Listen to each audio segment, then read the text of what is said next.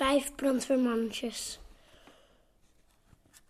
Er was eens een huisje en daar woonde de familie Lutterput. Op een nacht kwam er brand in het huisje.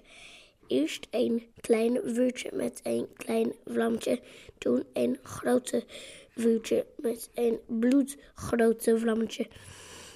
Lutterput sliep. Gelukkig kwam er een agent voorbij. Die liep heel hard weg om de brandweerman te waarschuwen. Ding, ding, ding. In de brandweerkazerne klinkt het alarm. Ding, ding, ding. De vijf brandweermannetjes lieten hun soep staan en glijden langs de paal die beneden de garage uitkomt. Ding, ding, ding. Wat wil je laten worden, Paul? Brandweerman.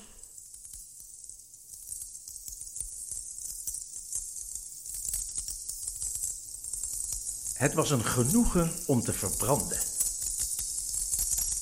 Het was een bijzonder genoegen om dingen opgegeten te zien worden, om ze verkoold te zien en veranderd. Met de koperen spuitkop in zijn handen, de reusachtige python die zijn giftige kerosine op de wereld spuwde, dreunde het bloed in zijn hoofd. En zijn handen waren de handen van een buitengewoon dirigent die alle symfonieën van het oplaaien en branden speelde, om de flarden en houtskolen ruïnes van de geschiedenis neer te halen. Met zijn symbolische helm, 451 genummerd op zijn onverstoorbare hoofd, en zijn ogen, oranje gevlamd door de gedachte aan wat hierna kwam, klikte hij met de aansteker en het huis laaide op in een verslindend vuur dat de avondhemel rood en geel en zwart kleurde. Hij bewoog zich voort in een zwerm vuurvliegjes. Het liefst wilde hij, als in de grap van weleer, een marshmallow op een stokje in de vuurzee steken, terwijl de fladderende boeken met hun duivenvleugels op het terras en het gazon van het huis stierven terwijl de boeken in vonkende wervelingen opgingen en werden weggedragen op de wind, verduisterd door het branden.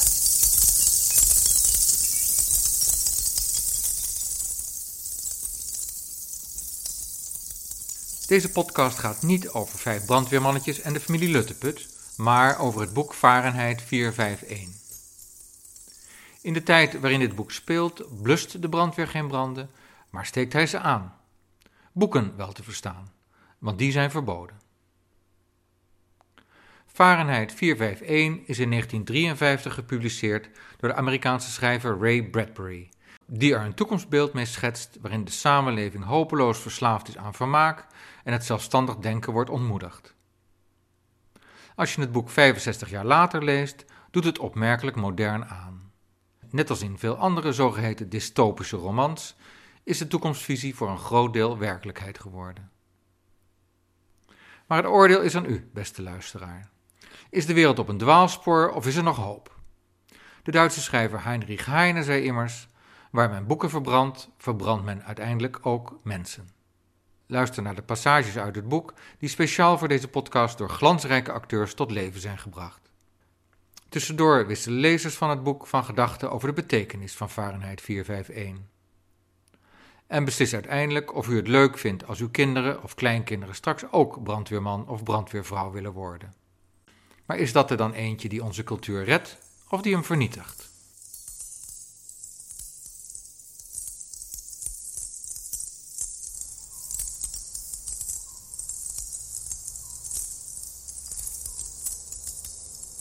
Ik ben Faber, een man van rond de zeventig. Later in dit boek ontmoet ik Moontaak, een brandweerman. Of beter, een bijna gewezen brandweerman. Hij is er niet een van het soort dat u kent, dat branden blust. Hoe dat zit, heeft hij mij verteld. Het blijkt al tijdens zijn eerste ontmoeting met Clarice, een meisje van bijna 17 en in het bezit van een onderzoekende en levenslustige geest. Kom daar nog eens om in de tijd waarin dit boek speelt. Zo eind 24e eeuw. Hallo. Ah, u bent onze nieuwe buurvrouw, nietwaar? En u bent de brandweerman? Hoe bijzonder dat u dit zo zegt. Ik had het, ik had het met mijn ogen dicht geweten. Hoezo? De kerosinegeur. Mevrouw klaagt er altijd over. Je krijgt het nooit volledig weggewassen. nee, dat klopt. Kerosine is als, als een parfum voor mij.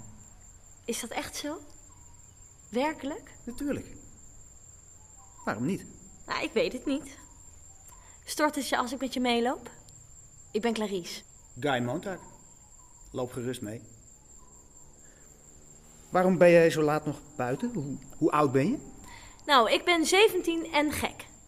Mijn oom zegt altijd dat die twee samengaan. Als mensen aan je vragen hoe oud je bent, zegt hij, antwoord dan altijd 17 en gek. Is dit geen prachtig tijdstip van de nacht om te wandelen? Ik hou ervan om de dingen te ruiken en naar de dingen te kijken en soms de hele nacht op te blijven, te wandelen en de zon zien opkomen. Weet je, ik ben eigenlijk helemaal niet bang voor je. Waarom zou je dat zijn? Nou, zoveel mensen zijn dat wel. Bang voor brandweermannen bedoel ik. Maar je bent tenslotte ook maar een mens. Mag ik je wat vragen? Hoe lang ben jij al brandweerman? Sinds mijn twintigste, alweer tien jaar geleden. En lees je ooit boeken die je verbrandt? dat is tegen de wet. Oh, uiteraard. Het is goed werk. Maandag Millet verbranden, woensdag Witman, vrijdag Volkmer.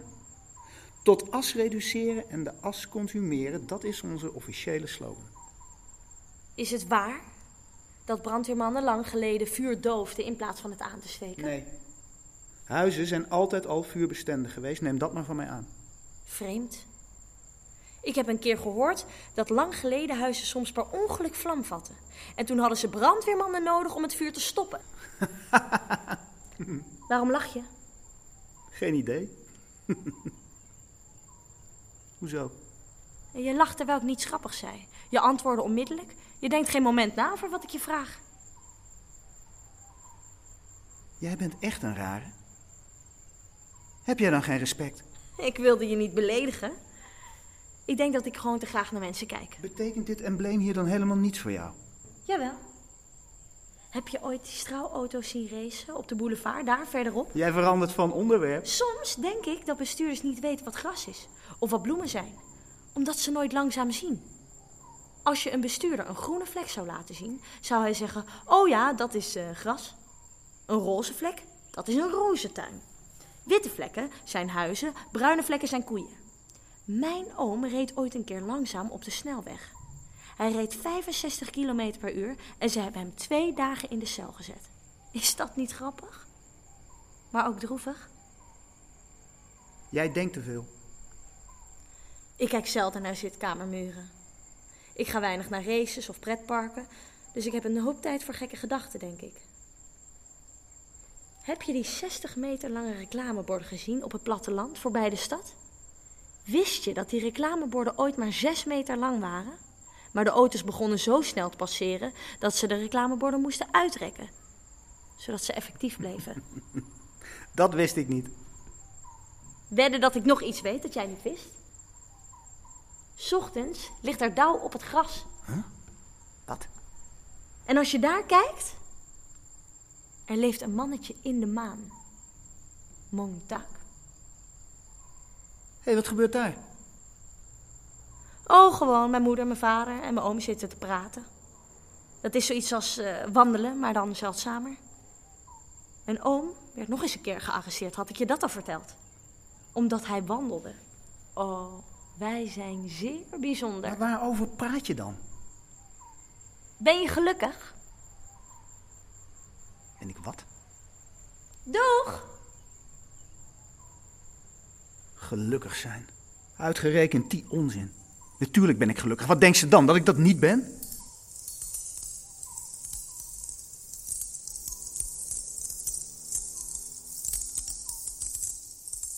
Zijn er mensen die het boek niet kenden? Ik ken het boek helemaal niet. Uh, ook niet van naam, ook niet van, um, nou ja, zeg maar de, de, de, de schrijver. Zei me helemaal niks. Totdat ik um, dacht van, ja, als het dan een beetje uh, dystopisch is, dan zal het misschien wel een beetje in de richting van George Orwell, 1984 komen. Nou ja, en uh, met die insteek ben ik het gaan lezen. Ik lees namelijk helemaal geen fantasy-achtige science fiction, helemaal niet. Dus het was voor mij echt wel een sprong in het diepe. maar wel een, uh, een leuke sprong. Tenminste, ik vond het een gewaagde sprong, maar uiteindelijk ja, was ik heel blij dat ik het gelezen had. En, en bleek je te kunnen zwemmen? Uh, ja, toch wel. Ja, ja, ik kon hier wel in zwemmen, ja. ja. Want is het zo'n boek waarvan je denkt van... Uh, jammer als het zo meteen klaar is? Of? Nou, dat had ik niet. Ik had in het begin vond ik het een beetje traag op gang komen. Um, het, het, heeft nogal een, een, taalgebruik wat wel, ja, dat vergt wel even dat je het goed leest, zeg maar. Maar um, naarmate het vorderde en er ook echt boeken verbrand gingen worden, toen ging mijn boekenhart helemaal uh, van, oh jee, help, wat gebeurt er met al die mooie boeken? En um, ja, toen vond ik het spannend worden, zeg maar. En toen wilde ik ook weten van, goh, wat, wat, wat gaat hier uitkomen? En uh, ja, toen heb ik het ook heel snel uitgelezen binnen een dag. Dus uh, ja, dus ik... Uh, heb je er nare dromen van gehad? Uh, uiteindelijk niet, omdat het toch nog enigszins met goede hoop eindigt. Dus ja, nee, ik, ik, ik, ik, ja, ik vond op zich de toekomst ziet er nog wel enigszins rooskleurig uit voor het boek. Waar, waren er meer mensen die last van hun hart kregen toen ze lazen dat, dat de boeken werden verbrand? Ja, ik wel. Ik heb het voor het eerst gelezen, denk ik, toen ik 16 jaar was. Dus echt al heel lang geleden. En toen vond ik het echt zo verschrikkelijk. Het, het idee dat je boeken zou verbranden en dat, dat ja, al, die, al die, die werkelijkheid gewoon weggestreept wordt om, om plaats te maken voor iets wat, wat niet is en nooit was, vond ik echt verschrikkelijk. Ja, het deed echt pijn aan mijn hart. En heb je het nu weer herlezen? Ik heb het herlezen en ik vond het opvallend hoe actueel het nog steeds is. Ja, of zelfs nog actueler dan toen, toen ik het voor het eerst las, vond ik zelf. Ja. Kun je iets noemen? Um, bijvoorbeeld eh, waar ik uh, als kind heel erg van onder de indruk was, of als puber, hoe moet ik het zeggen, is uh, het idee van, van, van de vrouw van de hoofdpersoon die de hele dag zichzelf in die virtuele wereld dompelt. En eigenlijk aan drie tot vier kanten omringd is door schermen. En haar werkelijkheid compleet beleeft in, in de virtuele wereld. En als je kijkt hoe het nu zich ontwikkelt, dan zie je een aantal mensen die het eigenlijk al aan het doen zijn. En steeds meer. En toen vond ik dat hele idee van de vrouw met de zeeschelpen in de oren, hè, want daar hebben ze het op een gegeven moment over, vond ik vergezocht. Terwijl als je nu rondloopt buiten, toen was ik 16, hè, dus dat is uh, 30, meer dan 30 jaar geleden. Als je nu rondloopt buiten, zijn mensen zat die de hele dag met, met oortjes in hun hoofd uh, rondlopen en hun eigen werkelijkheid scheppen, alleen al door hun eigen muziek. Nog los van de mensen die dagelijks urenlang voor de tv of al gamend doorbrengen. En je vraagt je af hoe zo'n schrijver dat kan voorzien, hè? Uh, nou, ik denk dat hij het voorzag door de uh, opkomst van de televisie en de soaps, dat daar al mensen uh, verslavingsgevoelig op reageerden. En hij trekt dan door naar steeds grotere schermen, nou ja, die, die uiteindelijk vier, aan vier kanten omhuld worden. maar ik denk dat de kracht is van een goede science fiction schrijver. En dat is Bradbury nou eenmaal, dat hij, dat hij kan extrapoleren. En soms heeft hij het mis, maar soms ook wel heel erg raak fictie wordt, uh, wordt meer en meer realiteit. Uh, je ziet echt dat uh, dingen die dat hij aanhaalt, dat die meer en meer ja, nu effectief werkelijkheid worden. Je ziet mensen met oortjes rondlopen. Uh, als je dat nog maar een, een, een, een, 15 jaar geleden nam, dan als je de trein nam, dan kon je nog met iemand een gesprek voeren. Tegenwoordig zit iedereen ofwel op zijn, op zijn uh, iPad bezig of zijn iPhone of heeft oortjes in. En uh, echt die, die gesprekken tussen mensen is er niet meer. En uh, ze zullen eerder uh, in de virtuele realiteit bezig zijn met gesprekken. Uh, ze hebben heel veel virtuele vrienden, maar in realiteit eigenlijk maar een paar.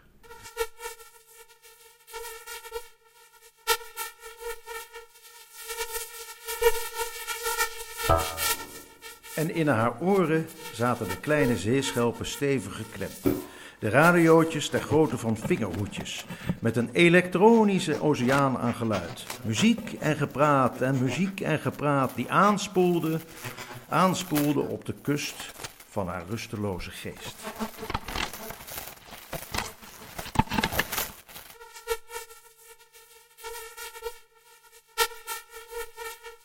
Er was alleen het gezang van de wespen als vingerhoedjes in haar dichtgestopte oren en haar glazige ogen.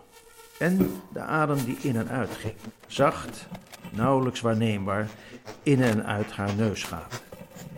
En het kon haar niet schelen of die kwam of ging, ging of kwam.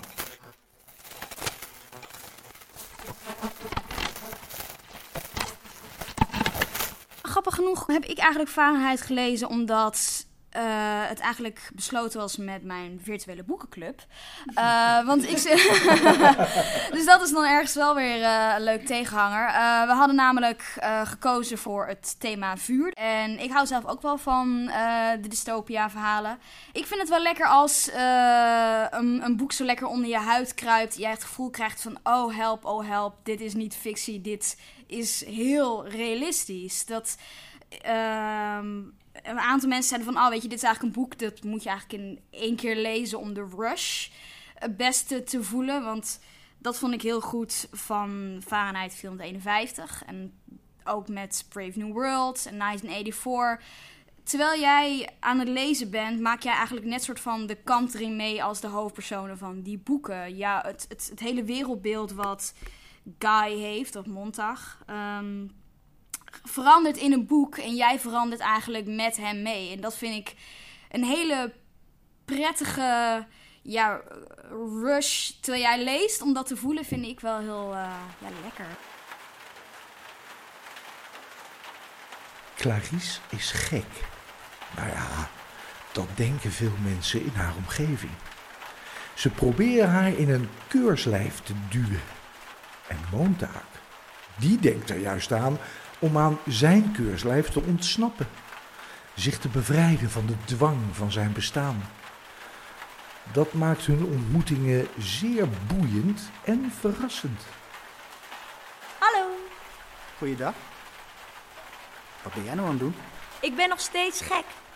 Regen voelt goed. Ik hou ervan om er doorheen te lopen. Ik denk niet dat ik dat leuk zou vinden. Nou, misschien wel als je het zou proberen. Dat heb ik nog nooit gedaan. Regen smaakt zelfs lekker. Wat doe jij precies? Alles overal een keer proberen? Soms zelfs twee keer. Wat heb je daar? Dit zal wel een van de laatste paardenbloemen van het jaar zijn, denk ik. Ik had niet verwacht er zo laat nog een te vinden op het gazon. Heb je wel eens gehoord van hoe je ze onder je kin kunt wrijven? Kijk maar. Waarom doe je dat? Als de kleur afgeeft, betekent het dat ik verliefd ben. En? Nou? Je bent geel. Daar. Mooi, laten we het nu bij jou proberen. Bij mij zal het niet werken. Hier. Nou, niet bewegen. Nou? Zonde. Je bent niet verliefd. Jawel, dat ben ik wel. Ik zie het niet. Ja, ik ben het wel. Heel erg verliefd zelfs. Ik ben wel verliefd. Oh, kijk alsjeblieft niet zo. Die paardenbloem, je hebt hem helemaal voor jezelf opgebruikt. Daarom werkt hij niet bij mij. Natuurlijk, dat zal het zijn. Oh, nu heb ik je overstuur gemaakt. Dat zie ik. Het spijt me. Nou. Het spijt me echt. Nee, ik ben oké. Ik moet gaan. Dus zeg dat je me vergeeft. Ik wil niet dat je boos op me bent. Ik ben niet boos. Overstuur, dat wel. Ik moet nu naar mijn psychiater. Ze dwingen me te gaan. Ik verzin wat ik allemaal kan zeggen. Ik weet niet wat hij van me denkt. Hij zegt dat ik een echte ui ben. Dus hou ik hem bezig met het afpellen van de lagen. Ik ben geneigd te geloven dat jij wel een psychiater kunt gebruiken. Dat meen je niet. Nee, dat meen ik niet. De psychiater wil weten waarom ik erop uitga. Waarom ik rondtrek de bossen in en naar vogels kijk. En vlinders verzamel. Ik zal mijn vlinderverzameling wel eens laten zien. Oké. Ze willen weten wat ik met mijn tijd doe. Nou, ik vertel ze dat ik soms ergens zit en nadenk. Maar ik zeg er niet waarover. Ik hou ze voor de gek. En soms, vertel ik ze dan, vind ik het leuk mijn hoofd achterover te houden. Zo. En de regen in mijn mond te laten vallen. Het smaakt net als wijn. Heb je het wel eens geprobeerd? Nee. Je hebt me toch wel vergeven, hè? Ja, ja. Ik heb je vergeven. God mag weten waarom. Je bent eigenaardig, ergelijk, maar makkelijk te vergeven. Je zei dat je 17 bent? Nou ja, volgende maand. Hoe buitengewoon. Hoe vreemd. En mijn vrouw is 30, maar soms lijkt jij zoveel ouder. Ik kan dat maar niet begrijpen. Jij bent ook eigenaardig, meneer Monta. Soms vergeet ik zelfs dat je een brandweerman bent. Mag ik je nog eens boos maken? Vooruit dan maar. Hoe is het zo begonnen? Hoe ben je erin gerold? Hoe heb je het werk gekozen? Hoe kwam je op de gedachte om deze baan te nemen die je nu hebt? Jij bent niet als de anderen. Ik heb er een aantal gezien, dus ik weet het. Als ik praat, kijk je me aan. En toen ik gisteravond iets over de maan zei, toen keek jij naar de maan. De anderen zouden dat nooit doen. Anderen zouden weglopen of me door laten praten of me bedreigen. Niemand heeft ooit nog tijd voor een ander. Je bent een van de weinigen die me kan verdragen. Soms vind ik het zo vreemd dat jij een brandweerman bent. Het lijkt gewoon niet bij je te passen. Op de een of andere manier. Je kunt me beter naar je afspraak gaan.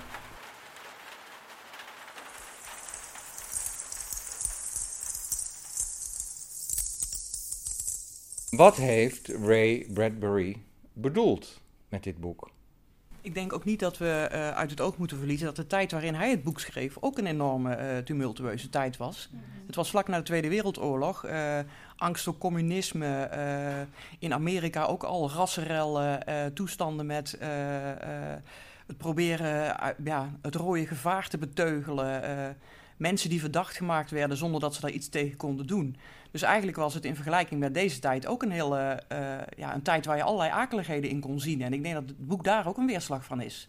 Ik heb het idee dat uh, heel veel science fiction meer vertelt over de tijd waarin je zelf leeft dan over de toekomst.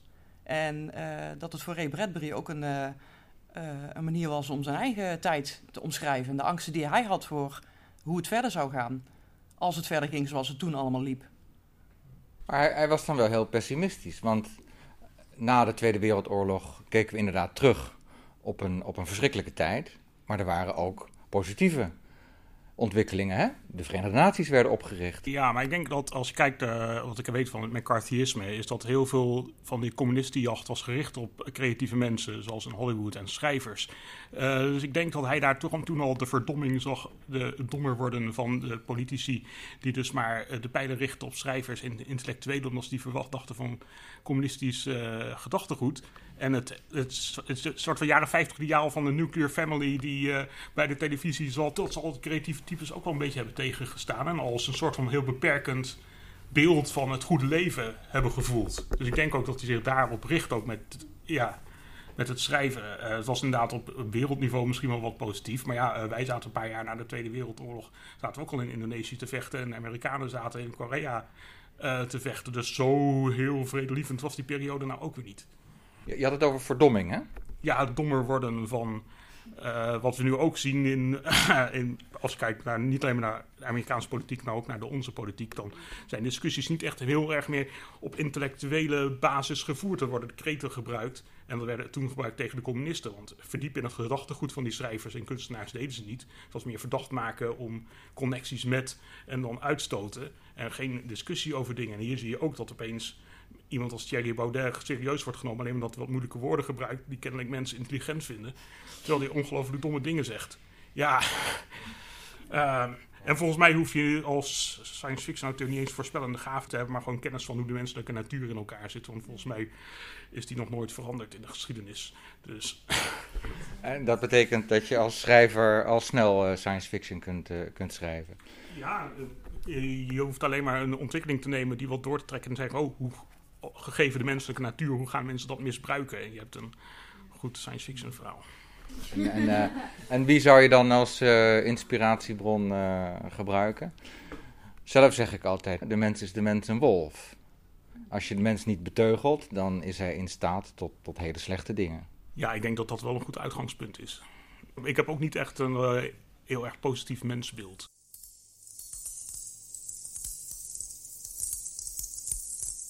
Vervlakking van de cultuur.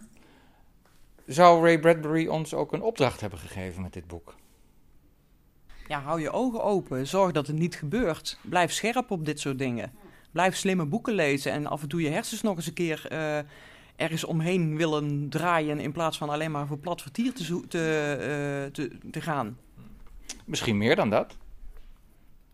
Misschien uh, geeft hij de opdracht om een culturele dag als deze te organiseren.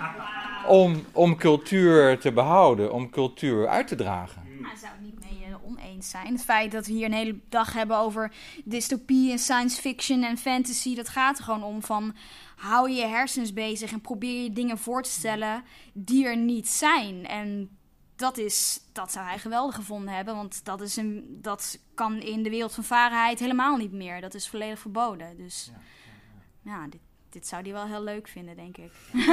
Nou ja, kritiek wordt, eh, wordt neergesabeld hè, in dat boek. Wat mij zo opviel was dat er vanuit de overheid eigenlijk aangegeven werd dat boeken je ongelukkig zouden maken. En daar werd ik zo verdrietig van. Ik denk, nou, hoe, hoe verzin je zoiets? Dan moet je waarschijnlijk Trump heten of zo. Nou, ik, ik, ik kreeg daar echt helemaal, nou ja, wat Puk ook al zei, echt zo'n zo'n naar gevoel van eh, tijdens het lezen. En toen dacht ik, ja, dat kan toch niet? Dat, dat je ongelukkig wordt van boeken lezen. Tuurlijk, ik heb ook wel eens een boek wat ik niet leuk vind. En nou ja, dan gooi ik het aan de kant, pak ik een ander boek.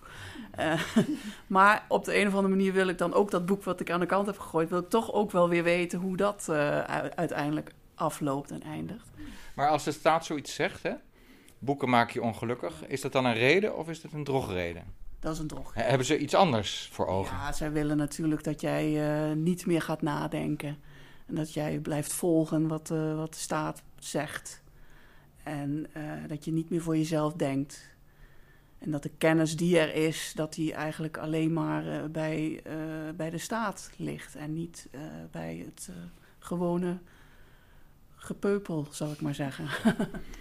Als we het hebben over persvrijheid, over dat soort zaken, waar zien we dit gebeuren in de wereld? Nou ja, het duidelijkste voorbeeld op dit moment is natuurlijk het Amerika van Trump, waarbij hoogstaande kranten en uitzenders voor fake news worden uitgemaakt. En Trump beweert dat alleen hij de brenger is van echt nieuws. Eh, met zijn zekere emotionele lading gezien zijn tweets.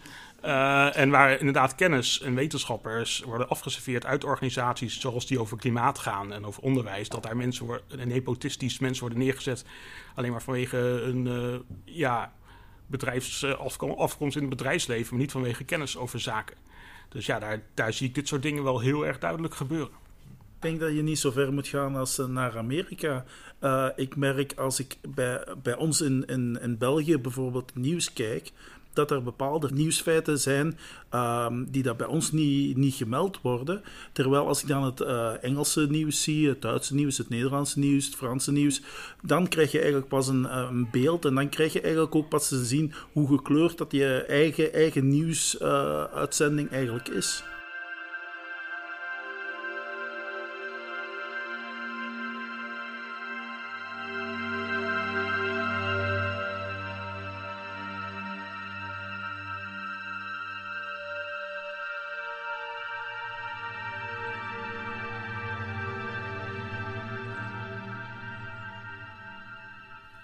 Clarice vindt de wereld maar vreemd.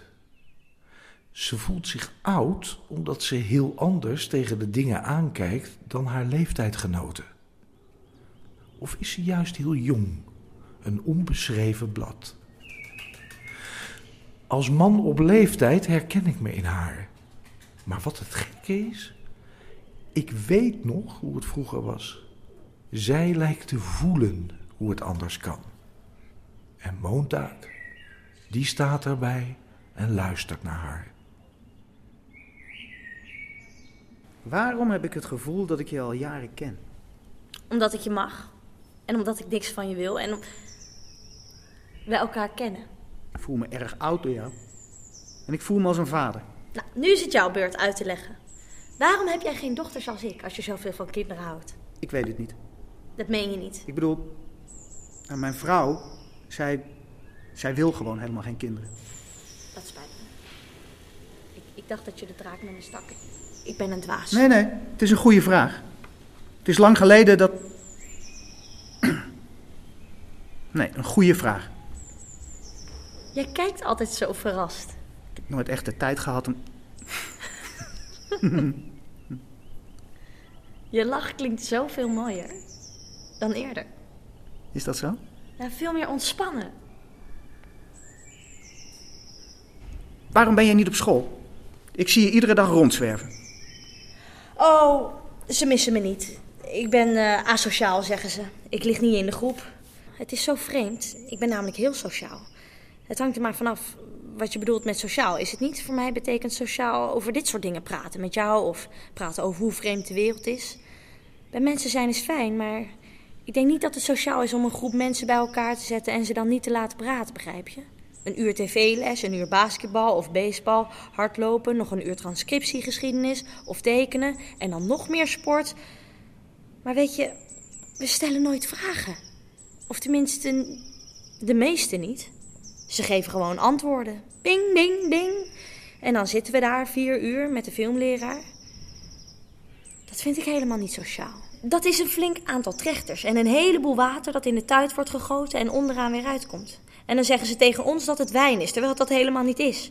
Ze maken ons zodanig gek dat we aan het einde van de dag niks anders meer kunnen dan naar bed gaan. Of naar een pretpark, of de mensen treiteren, of ramen breken op de raambreekplek. En auto's slopen op de autosloopplek. Met een grote, grote sloopkogel. Of erop uit te gaan, met de auto te racen door de straten en te kijken hoe dicht je bij de lantaarnpalen kunt komen. Elkaar uitdagen en zien wie er als eerst bang wordt.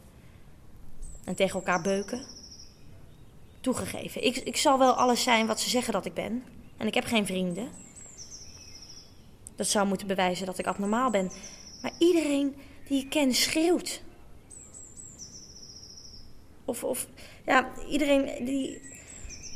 Of, of ze dansen als een bezetene. Ze trappen de ander in elkaar. Heb je gemerkt hoe mensen elkaar tegenwoordig pijn doen? Je klinkt zo oud. Soms ben ik stokoud. Ik ben bang voor de kinderen van mijn leeftijd. Ze maken elkaar af. Het, ja, is het altijd zo geweest? Mijn oom zegt van niet. In het afgelopen jaar al alleen zijn er zes van mijn vrienden neergeschoten. Tien zijn overleden in auto-ongelukken. Ik ben bang voor hem en zij mogen mij niet omdat ik bang ben. Mijn oom zegt dat zijn grootvader zich kan herinneren dat de kinderen elkaar niet vermoorden. Maar dat is lang geleden, toen waren de dingen heel anders. Mensen geloofden in verantwoordelijkheid, zegt mijn oom. Weet je, ik ben verantwoordelijk. Ik kreeg een tik wanneer dat nodig was, jaren geleden. En ik doe al mijn boodschappen en ik maak het huis gewoon met de hand. Maar bovenal kijk ik graag naar mensen. Soms zit ik de hele dag in de metro en kijk ik naar de mensen en luister naar ze. Ik wil gewoon uitvogelen wie ze zijn en wat ze willen en waar ze heen gaan. Soms ga ik zelfs naar pretparken. En rij ik in straalauto's wanneer ze om middernacht aan de rand van de stad racen. Het laat de politie koud, zolang ze verzekerd zijn. Zolang iedereen maar voor 10.000 verzekerd is, is iedereen gelukkig. Soms loop ik heimelijk rond. Luister ik om me heen in de metro. Of ik luister in de limonadebars. En weet je wat? Wat? De mensen praten helemaal nergens over. Maar dat kan toch niet? Ja, het is echt zo. Echt over niks. Ze sommen vooral een heleboel soorten auto's op, of kleren, of zwembaden. En ze zeggen hoe geweldig. Maar ze zeggen allemaal hetzelfde. En niemand zegt iets afwijkends van de ander. En in de cafés staat de grappenbox meestal aan. En het grootste deel van de tijd zijn het steeds dezelfde grappen. Of de muziekmuur brandt. En het zijn allemaal kleurtjes. Kleurtjes van patronen. En die gaan van laag naar boven en boven naar beneden. Maar het is allemaal abstract. Snap je? De, de musea, ben je daar eens eens geweest? Alles is abstract. Dat is het enige dat er nog is. Mijn oom zegt dat het ooit anders was. Lang geleden. Lang geleden zeiden plaatjes nog dingen. Of toonden ze zelfs mensen. Je oom zegt. Je oom zegt. Jouw oom moet een zeer bijzondere man zijn. Dat is hij zeker. Dat is hij. Ja. Nou, ik uh, moet gaan. Dag meneer Montak. Dag. Dag.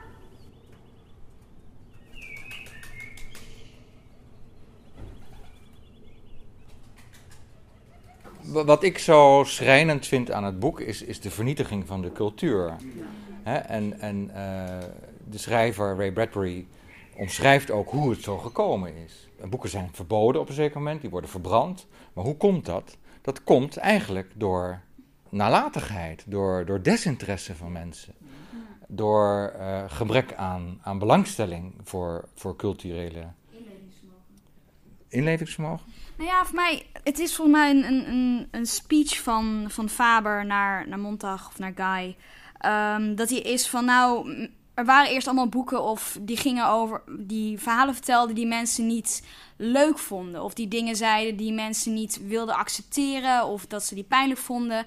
En daarom wilden ze van die boeken af. En zo was van, oh, weet je, boeken die ons dingen vertellen die we niet leuk vinden, willen we weg. Boeken die niet amusant zijn, die gaan ook weg. Boeken die te veel moeilijke woorden gebruiken, die gaan ook weg. En zo werd het eigenlijk allemaal vlakker en vlakker.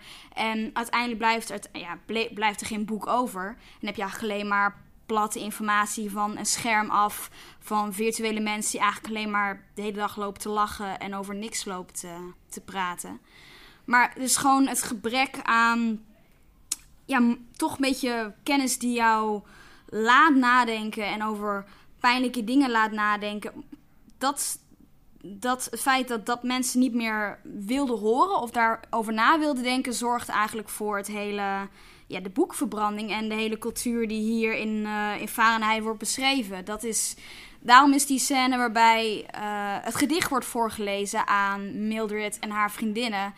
Daarom is dat zo, zo impactvol, omdat je dan op, opeens dan echt die vrouw begint te huilen over dat gedicht en eigenlijk totaal niet weet waarom. Maar ze voelt ergens van binnen wel dat het een heel pijnlijk, schrijnend gedicht is. En ja, dat maakt het een hele mooie scène. Het feit dat je die informatie kwijt bent, die jou kan raken en ook weet je misschien niet per se waarom, dat je dat verliest, dat is, ja, zo, dat is zo eng als jij het verhaal leest. Dat je denkt van, ah, dat is zo belangrijk dat je, dat je die informatie hebt.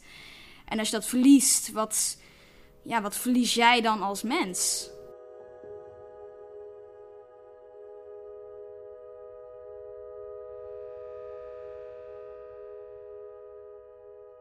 In een wereld van meelopers en genotzoekers is teruggang onvermijdelijk. Boeken worden overbodig en zelfs gevaarlijk in een gemakzuchtige samenleving. Samenleving, wat een raar woord. Ik voel me overbodig. Wanneer is het begonnen, Montauk? Vraag je je af. Dat zware werk van ons. Hoe? Waar? Wanneer? Het punt is, we gingen niet echt vooruit totdat de fotografie was ingeburgerd. Daarna film, het begin van de 20e eeuw, radio, televisie. Dingen kregen massa. En omdat ze massa hadden, werden ze eenvoudiger. Ooit spraken boeken een aantal mensen aan, hier en daar, waar dan ook. Ze konden zich het veroorloven anders te zijn. De wereld was ruim.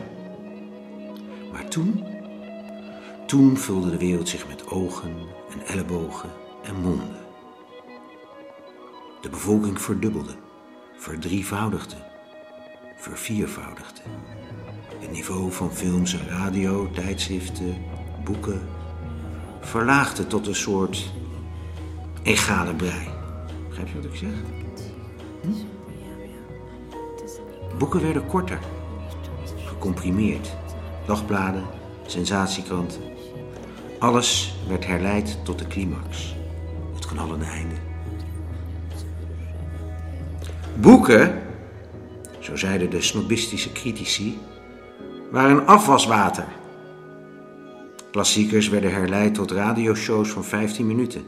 Dan opnieuw ingekort om een boekbesprekingje van twee minuten te vullen, tot ze uiteindelijk eindigen als een artikel in een woordenboek van 10, 12 regels. ja, ik, ik overdrijf natuurlijk, Montauk. Geen wonder dat boeken niet meer verkochten, zeiden critici. Maar het publiek, dat wist wat het wilde. Gelukkig spinnend. Liet de stripverhalen in leven. Plaatjes! En natuurlijk ook de driedimensionale seksplaatjes. Zo zit het dus, Montauk. Het werd niet door de overheid opgelegd. Er was in eerste instantie geen dictaat, geen declaratie, geen censuur. Nee. Technologie, massa-exploitatie en de druk van gemiddelde minderheden hebben de klus geklaard. Godzijdank. En dankzij hen kun je nu altijd blij zijn. Je mag de stripverhalen lezen. Korter, korter, korter, korter. Politiek, één kolom, twee zinnen, hop. En dan in volle vlucht verdwijnt alles. Alles in de propagandahanden van uitgevers, exploitanten, omroepen, zodat die centrifuge alle overbodige, tijdverspillende gedachten eruit schudt. Waarom zou je iets leren. Het leven is nu. Werk is wat telt. Vermaak is overal beschikbaar na werktijd. Wat willen we boven al het andere in dit land? Mensen willen gelukkig zijn, nietwaar? Is dat niet wat je je leven lang hebt gehoord? Ik wil gelukkig zijn. Nou, zijn ze dat dan niet, Montaak? Houden we hen niet in beweging? Geven we hun geen vermaak? Dat is alles waar we voor we leven, nietwaar? Voor vermaak, voor prikkelingen. En je moet toegeven dat onze cultuur daar voldoende van biedt. Ik hou gewoon van goed vermaak.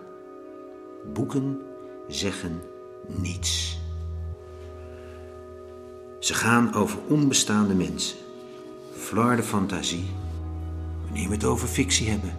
En als het non-fictie is, is het nog erger. De ene professor die de andere een idioot noemt. De ene filosoof die de andere afbekt. Allemaal rennen ze maar in het rond, doven de sterren en blussen de zon. Dus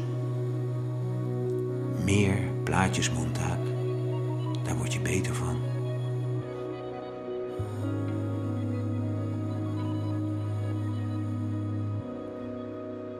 Hoe zorg jij ervoor dat je blijft nadenken? Wel, zoals gezegd, uh, ik kijk niet alleen naar, naar het uh, nieuws in België, maar ook de omringende landen. Uh, ik, ik probeer mij zoveel mogelijk via zoveel mogelijk kanalen toch informatie te krijgen en ook achtergrondinformatie te vinden. Dat is ook iets wat ik bijvoorbeeld mijn zoon tracht mee te geven. Die is nu momenteel 12. dat hij toch een algemene kennis en ook een, een leergierigheid moet, moet hebben om niet alleen ja, datgene wat dat hij moet leren, bijvoorbeeld in school, maar dat hij dan ook andere, andere zaken, uh, interesses, interesses leert te hebben. Dus uh, ook creatief leert te zijn.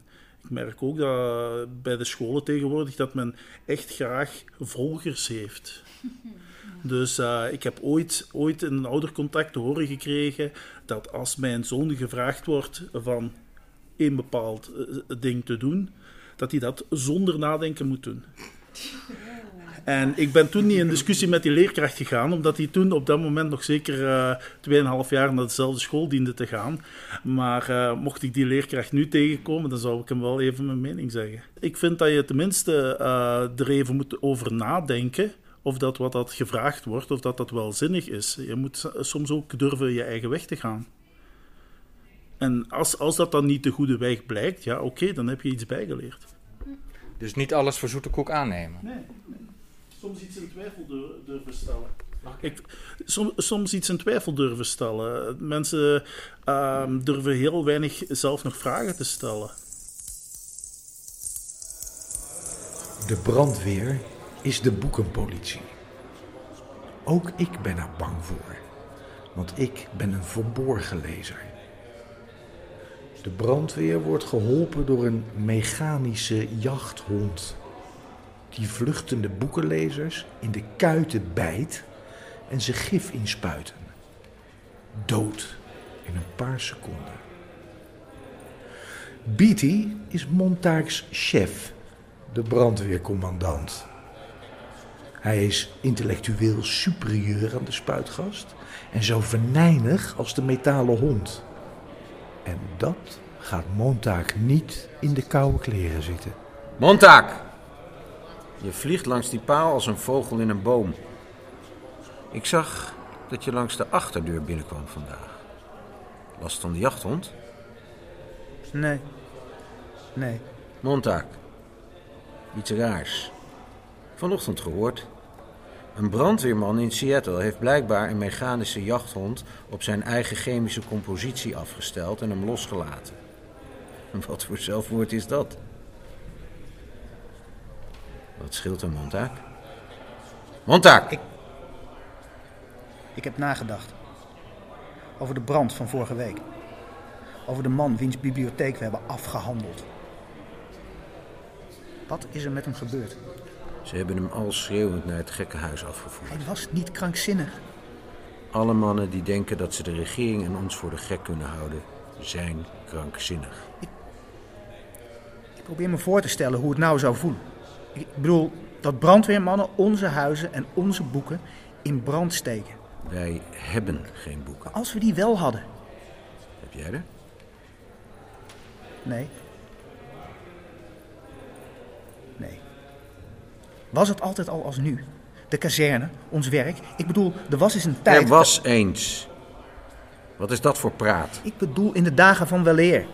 Voor de huizen volledig vuurbestendig waren. Was het niet zo dat brandweermannen branden voorkwamen... in plaats van ze aan te steken en aan te wakkeren? Dat is een goeie. Hier. Hier staat het in het regelboek brandweer. Opgericht in 1790 om door Engeland beïnvloede boeken te verbranden in de koloniën. Eerste brandweerman Benjamin Franklin. Regel 1. Beantwoord het alarm snel. 2. Steek het vuur snel aan. 3. Verbrand alles. 4. Breng onmiddellijk verslag uit bij de kazerne. 5. Sta klaar voor een volgend alarm. Montag, je vergeet je helm.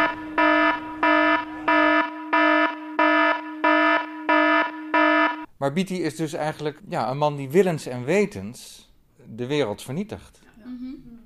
Ja, het lijkt alsof, eh, alsof hij het allemaal al een keer doorleefd heeft en uiteindelijk toch besloten heeft van nou, het is de beste manier om toch maar alles kapot te maken.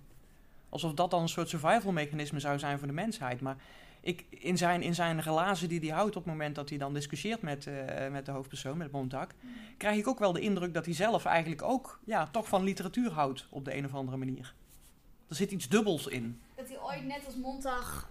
Je hebt het idee, bij, je hebt het idee bij, bij Beatty dat hij ook ooit net als Montag was, maar helemaal de, ja, eigenlijk de totaal andere kant op is gegaan. Ik bedoel, Montag die kiest uiteindelijk om de boeken te redden.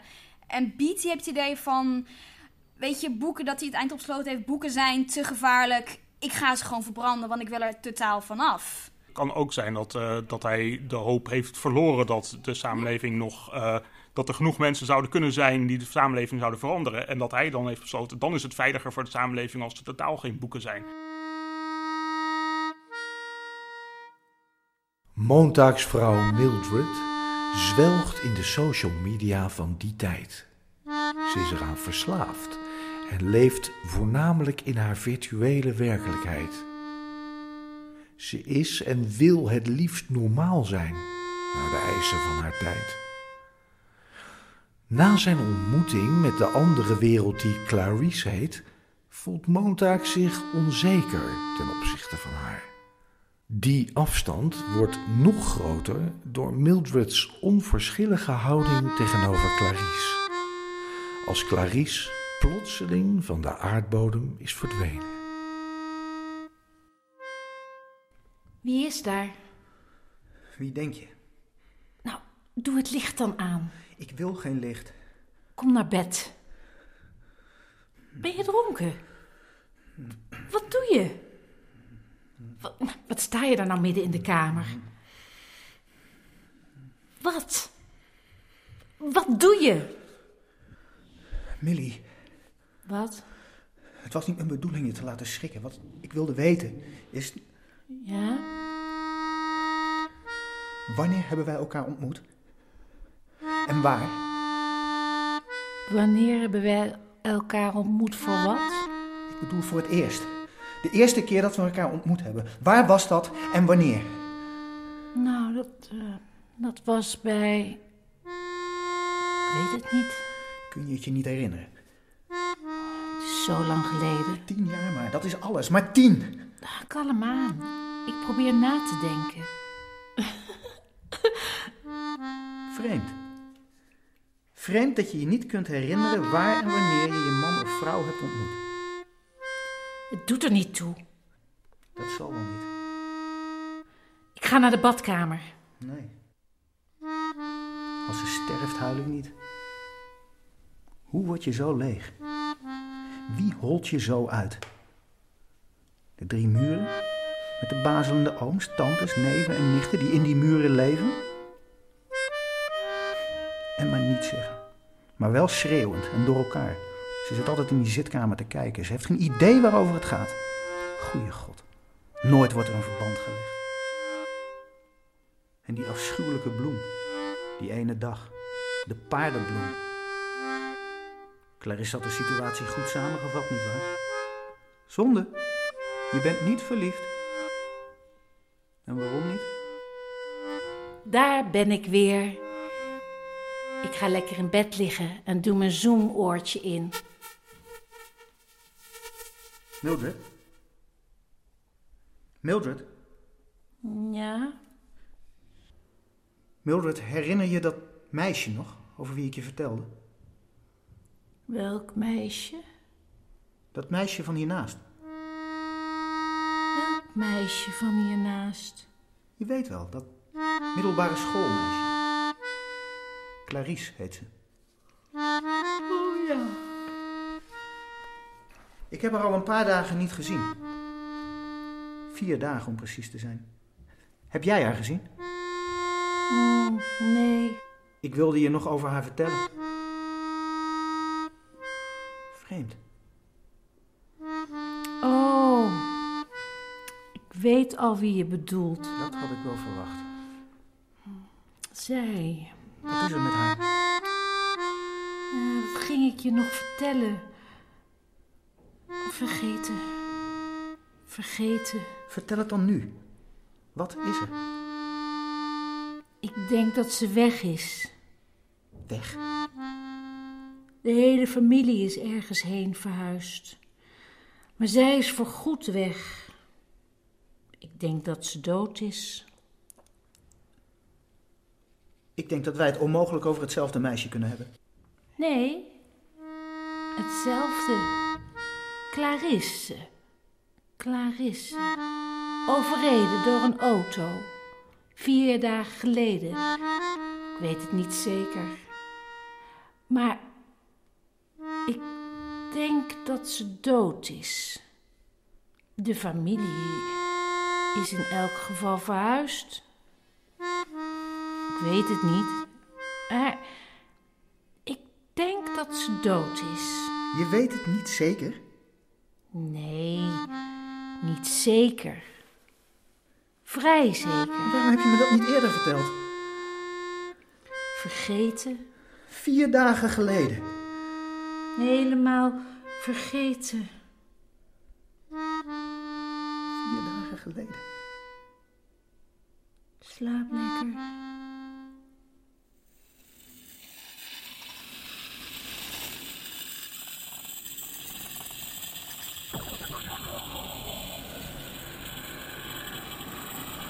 Terwijl hij daar zo stond, gierde de hemel boven het huis. Er klonk een enorm scheurend geluid, alsof twee reusachtige handen 10.000 kilometer zwarte stof bij de naden uit elkaar hadden getrokken. Moontak werd doormidden gesneden. Hij voelde hoe zijn borst werd doorkliefd en uit elkaar viel. De straalbommenwerpers vlogen over, vlogen over, vlogen over. 1, 2, 1, 2, 1, 2, 6 in totaal, 9 in totaal, 12 in totaal. 1 en 1 en 1 en nog 1 en nog 1 en nog 1 schreeuwden in zijn plaats. Hij opende zijn eigen mond en liet hun schreeuw indalen en oprijzen van tussen zijn ontblote tanden. Het huis schudde. Het vuur doofde in zijn handen. De maanstenen verdwenen. Hij voelde zijn hand naar de telefoon duiken.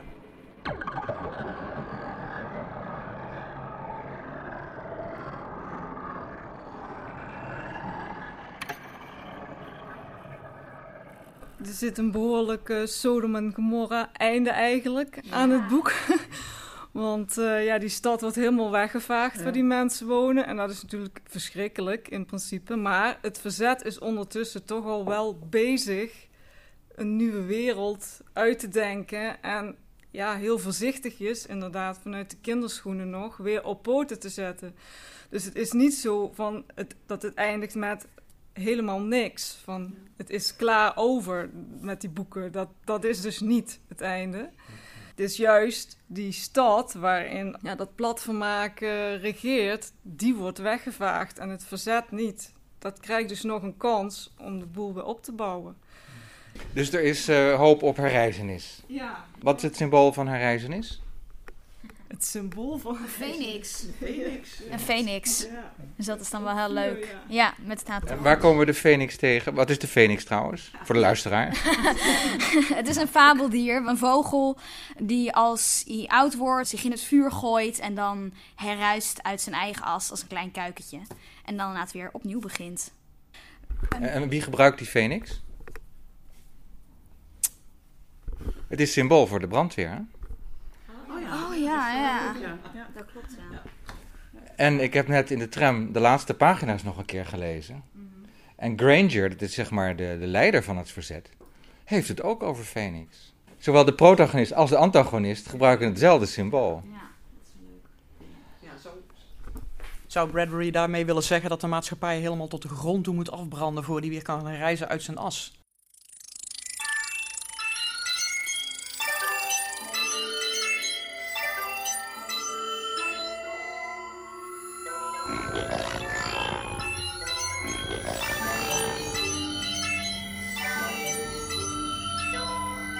Er klonk een donderend geraas alsof fragmenten van een droom neervielen, gemaakt van vervormd glas, spiegels, kristalprisma's. Montag zweefde rond alsof nog een onbegrepen storm hem omwierp en hij zag Stoneman en Black die met hun bijlen de raampanelen insloegen om voor kruisventilatie te zorgen.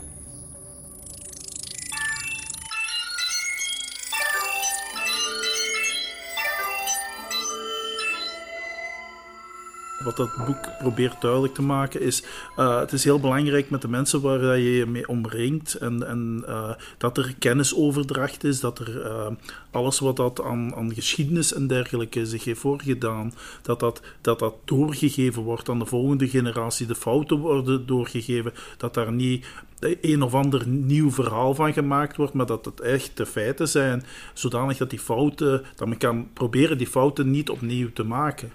Maar je ziet als je de geschiedenis bekijkt dat dat echt zo van die cycli zijn, uh, dat het echt een, een wisselbeweging is. Er zijn tijden waar dat goed gaat, daarna gaat het slecht en daarna komt er weer de, de wederopbouw.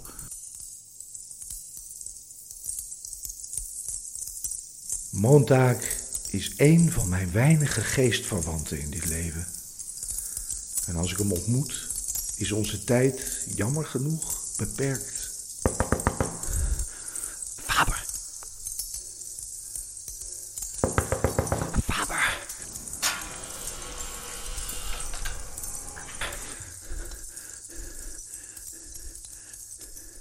Ik ben op alle fronten een dwaas geweest. Ik kan niet lang blijven. Ik ben onderweg naar God. Weet waar.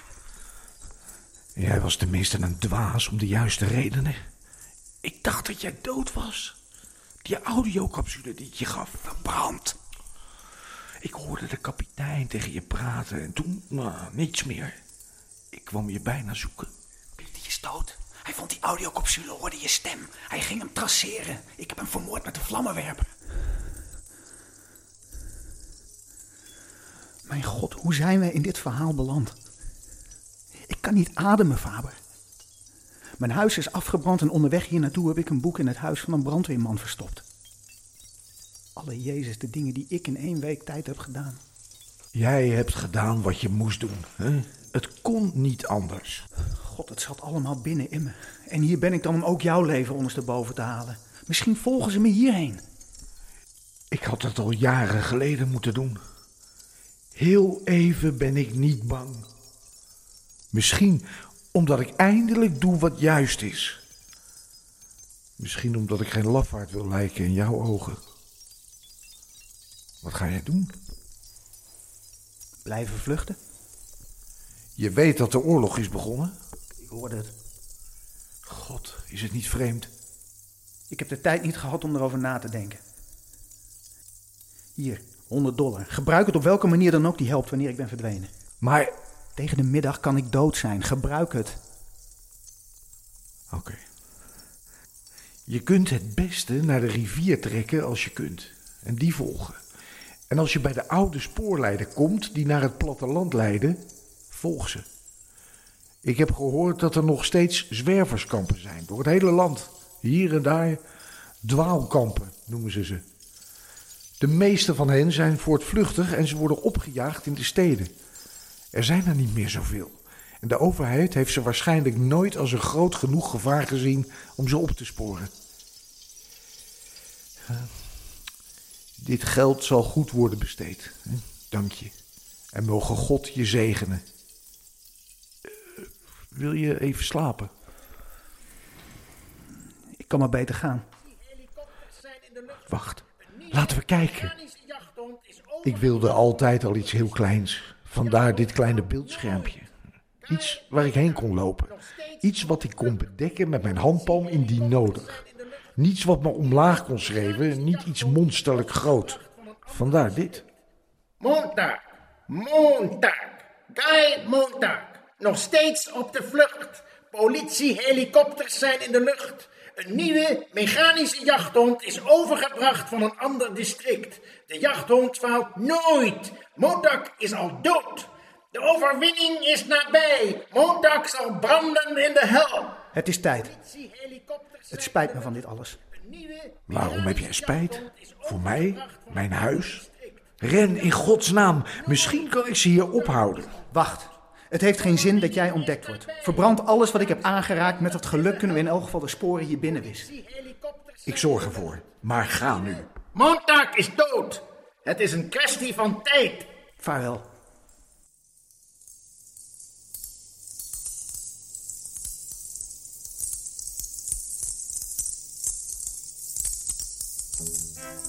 Deze productie is tot stand gekomen met steun van de Eva Tas Foundation. De Nederlandse vertaling van Fahrenheit 451 door Evie Hoste is bewerkt en geregisseerd door Jaap Postma. Guy Montag wordt gespeeld door Jeroen Smit. Clarisse wordt vertolkt door Sophie van der Eyck. Rogier Helwig is Faber en Linda Muller speelt Mildred. Jaap Postma tekent voor Beatty en Tycho Plooier is te horen als voorlezer en als televisiestem. Met dank aan Lucienne van Amersfoort en Studio Drang. Aan de discussie over het boek nemen deel Evelien Walravens, Peter Wuits, Heidi van der Vloed, Johan Klein-Haneveld, Anna-Claire Verham en Puk Gerkeman. Met dank aan Hebban.nl en de Dag van het Fantastische Boek. Dit is een productie van Peter de Ruiter voor Pixel Perfect Publications in Den Haag. Wat wil je later worden, Bo? Brandweerman. Jij ook bedankt, Bo.